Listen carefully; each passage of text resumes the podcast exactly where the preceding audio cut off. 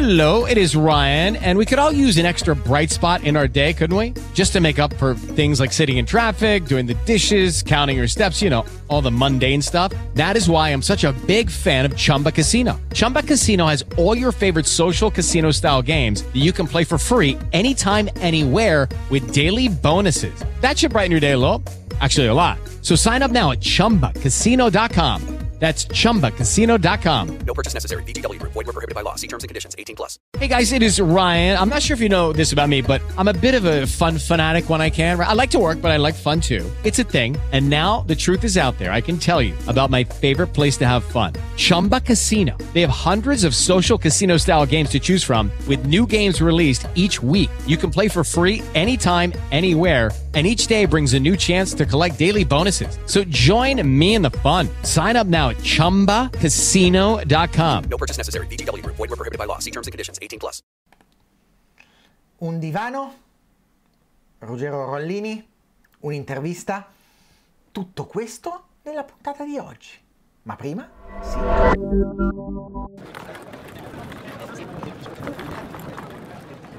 Buongiorno, buongiorno a tutti, benvenuti, scusate ci sarà ancora per poco, sentirete questa voce perché oggi è l'ultimo giorno di un festival, il CICAP Fest, il Festival della Scienza e della Curiosità e in questo festival si, si aggira per le strade di Padova un divano su rota su cui intervistiamo dei personaggi interessanti. Il personaggio interessante un di oggi... sobrio Un sobrio, su ruote. sì, veramente, è, è per, per- per passare inosservati, no? così non ci si fa notare troppo. Quest'oggi abbiamo- appoggiare che cadi lì dietro. È, è- molto bella, è molto bella come cosa. Oggi abbiamo Matteo Flora, CEO di The Full e neoprofessore. Aggiunto. Aggiunto, neoprofessore. Dillo- dillo giusto che sennò ti spaccano le- spaccano i di malleoli. Va bene, va bene. Mi spa- e No. es- esperto di reputazione digitale. Assolutamente sì. Ma allora, anzitutto, Cioè, così dicono perlomeno, Così poi mettila così. Ma sì, ma non, non- non ti preoccupare, eh, anche perché ti sei costruito una reputazione digitale. Potrei però aver creato una falsa verità. E chi lo sa? E la falsa verità è anche l'argomento di ciò di cui parliamo oggi, da un certo Probabilmente punto di sì. vista. Senti, io volevo partire proprio con una cosa, si sente un sacco parlare di falsa verità, viviamo nel periodo della post-verità. Bene, bene, bene di che cosa si tratti non, non mi è chiarissimo. Sai darci un'indicazione da cui partiamo? Allora, mettila così, è una definizione molto costruttivista, se vuoi partire dalla filosofia. Quindi ok, non- la realtà non è qualcosa di oggettivo, sì. ma è un'allucinazione condivisa e, contri- e contribuita da tutti quelli che pensano in qualcosa. Quindi, in altre parole, eh, tu non sai esattamente che cosa sta succedendo, ma tante persone si sono accordate più o meno volontariamente su un'idea di verità. Ok, Il problema è che normalmente questa cosa arriva quando tu hai un, un livello di manipolazione, ad esempio, è un meccanismo normale nelle sette.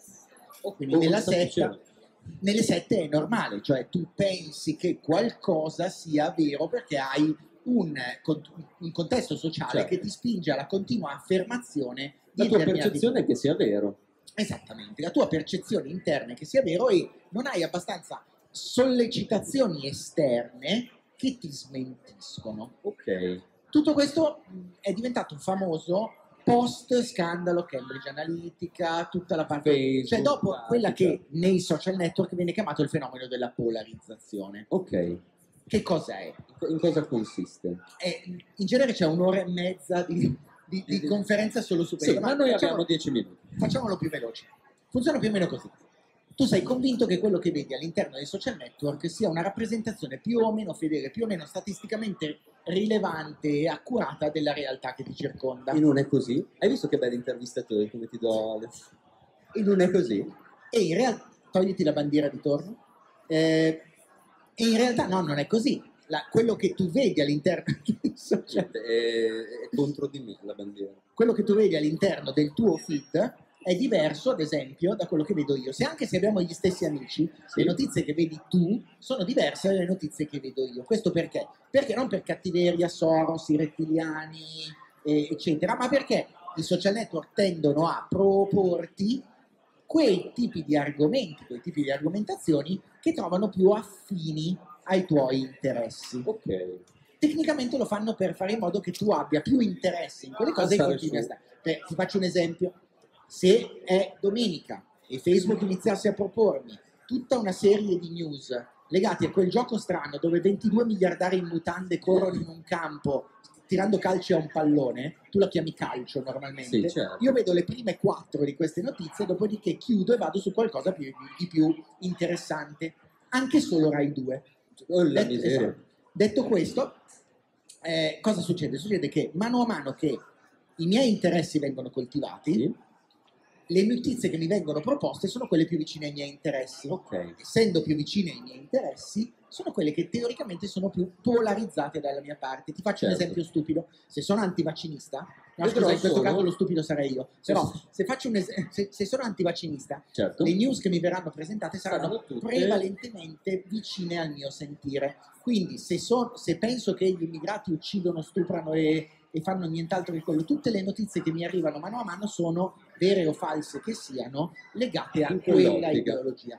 Quindi in realtà io continuo a confermare quelli che sono i miei bias, i miei pregiudizi, Certo. non perché magari volontariamente ricerco questo, quanto Ok. perché mano a mano mi vengono solo proposte tutta una serie di motivazioni, tutta una serie di notizie, tutta una serie di contenuti che vanno a confermare. A me non dispiacciono perché A me non dispiacciono quello perché- in cui già credo. Ovviamente confirmation bias, pregiudizio di conferma, tutto quello che mi dici che si adatta ai miei pregiudizi per me è vero, tende a essere vero, e questa cosa è sempre più ta- giù nella tanna del bianconiglio. C'è un Certo. bellissimo articolo che è stato pubblicato su Nature da due ricercatori americani di cui mi sfugge il nome adesso perché non pensavo di essere sul divano, eh, che ha a che fare con la polarizzazione su YouTube Ok. dove ti dice che tu parti cercando di informarti e Sì. la piattaforma ti spinge Pian sempre di più piano. in contenuti più estremi Certo.